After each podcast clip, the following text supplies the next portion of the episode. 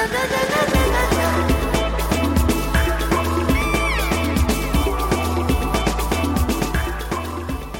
it's time for Wildlife in Focus on Real World Gardener the studio. I've got manager of Birds in Backyards, Holly Parsons. Hey today, Holly. Fantastic. Thanks for having me. Now, today we're talking about a bird which I pronounced Jerry Gone, but now I know that it's not. It, in fact, is brown Gerygone. Gerygone, that's right. And scientifically, it's Gerygone mouki. mouki. Yes. Mm, so Gerygone means born of song. Ah. So they've got a nice, sweet little call that we'll hear. Okay. And it's in the family of scrub wrens. What does that mean exactly? So it's it's in the family with a whole heap of little brown birds. Uh, so um, in with the scrub wrens and the thornbills in particular are all in those. So these are all really tiny, little, often mostly brown birds, um, all little insect eaters. So um, yeah, the Gerygones are in amongst those. Gerygone, yeah. Okay. and let's describe it. It's very, very, very small bird. So we're t- talking about six grams. So if we compare back to a fairy wren, which we often do, we're talking smaller than a fairy wren. Um, sort of about 10 centimetres long uh, and very, very light. Um, so really, really sweet little bird. They tend to be, depending on where you live, um, so they're found along um, the east coast of Australia, sort of very close to the coastline. In the south, they tend to be more an olive greyish colour. Uh, in the north, they tend to be more a buff brown. They've got a very pale grey face and um, also down into their chest. And they've got um, a white eyebrow that sort of just bumps over the top um, of their eye and, and a red brown eye as well as some of the thornbills and things have. What's their tail like? Is it similar to the fairy wren, which sticks straight up? It Doesn't up? stick up, so No. it sticks. It, it just follows the, the body line um, straight down, and the, it's got sort of a, a dark tail band and white tip on the tail as well. Now, fairy wrens sort of flit around, and it's really hard to see see them sort of with all the markings that you mentioned. What are these like? These guys are challenging as well. Mm. So it's, it's like all the little birds. They're, they're always on the hunt for food, so they're always really busy. So that makes all our little brown birds quite difficult to identify out in the field and frustrates even the most experienced birders a lot of the time um, because they are so busy. It can be really hard to get them to sit still to get a really good look at them.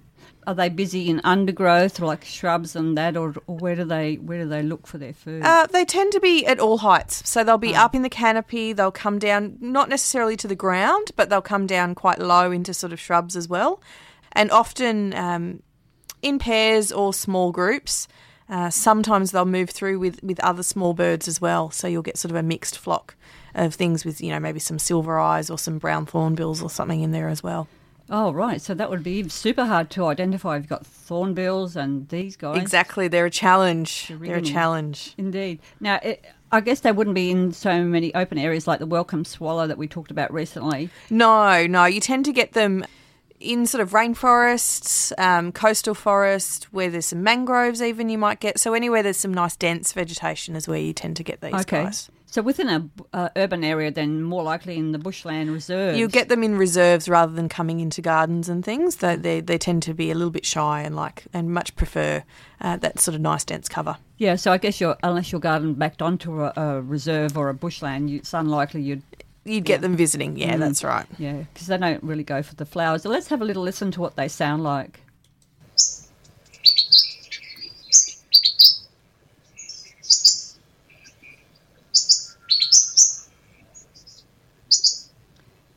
It's very sweet. That's probably why they're called the brown.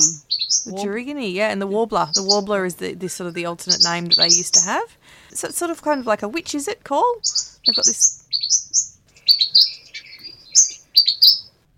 Can just sort of make out it's almost almost sort of words. Oh, I see. Which is it? Yeah. Is- Oh, okay. All right, I'll have to listen a little bit harder next time. All right, um, and if they, uh, you mentioned they're found all over the east coast of Australia. Yeah, so so from sort of just south of Cape York, um, from Tully, um, and usually at sort of a higher altitude around there, um, all the way down uh, through sort of Cooktown down to Queensland, uh, and all the way down to sort of Sale in Victoria. So not into Tasmania, but um, And not into South Australia. and not into no, very much hugging the east coast. Ah, I wonder why they haven't gone to South Australia because they could have gone around the coastline, I suppose, but maybe there's not enough vegetation. Yeah, I think it'll be a connectivity issue. you know, Right, right. there's um, not enough vegetation to get them across. Yeah, and being a little bird, they'd be really sed- uh, sedentary. They are, Mm. yeah. So some, you know, some small birds do migrate, but these guys are very much a sedentary species. Okay, and what kind of nest do they build? They build a really awesome nest, actually. It's so um, they're not your traditional cup-shaped nest. They build a dome, so nice round nest with a little opening on the side. Uh, but they also have a, a, a long tapered tail to the nest, so they have the sort of the little ball. It's attached to you know a, a branch, sort of low down in some shrubs, maybe on a vine. And then they'll um, they'll have this long tapered tail, which is made from roots and plant fibres and spider web and all sorts of great things in it. Oh, that's very clever. All that spider web and stuff like that, making uh, this cup-shaped nest.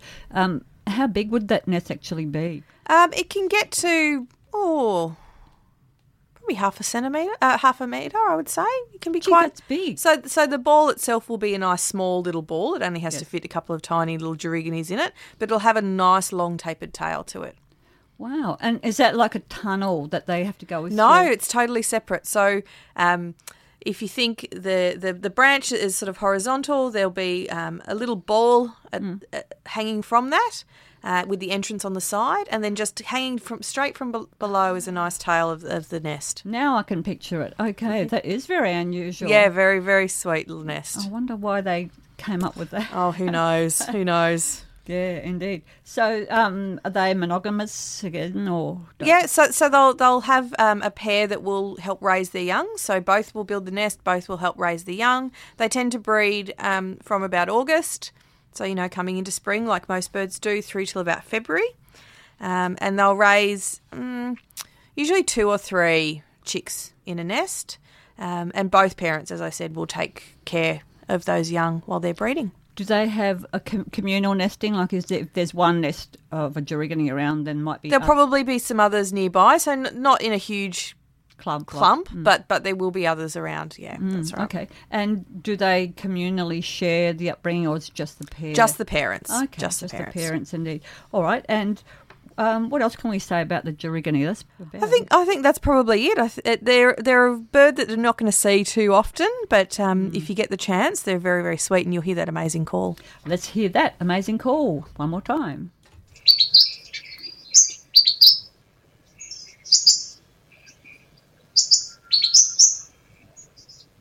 I'm trying to hear which is it. I heard it. Oh. Maybe it's open to interpretation. Maybe it is. Once again, Holly, thanks for coming in and talking to Real World Gardener. Thanks for having me.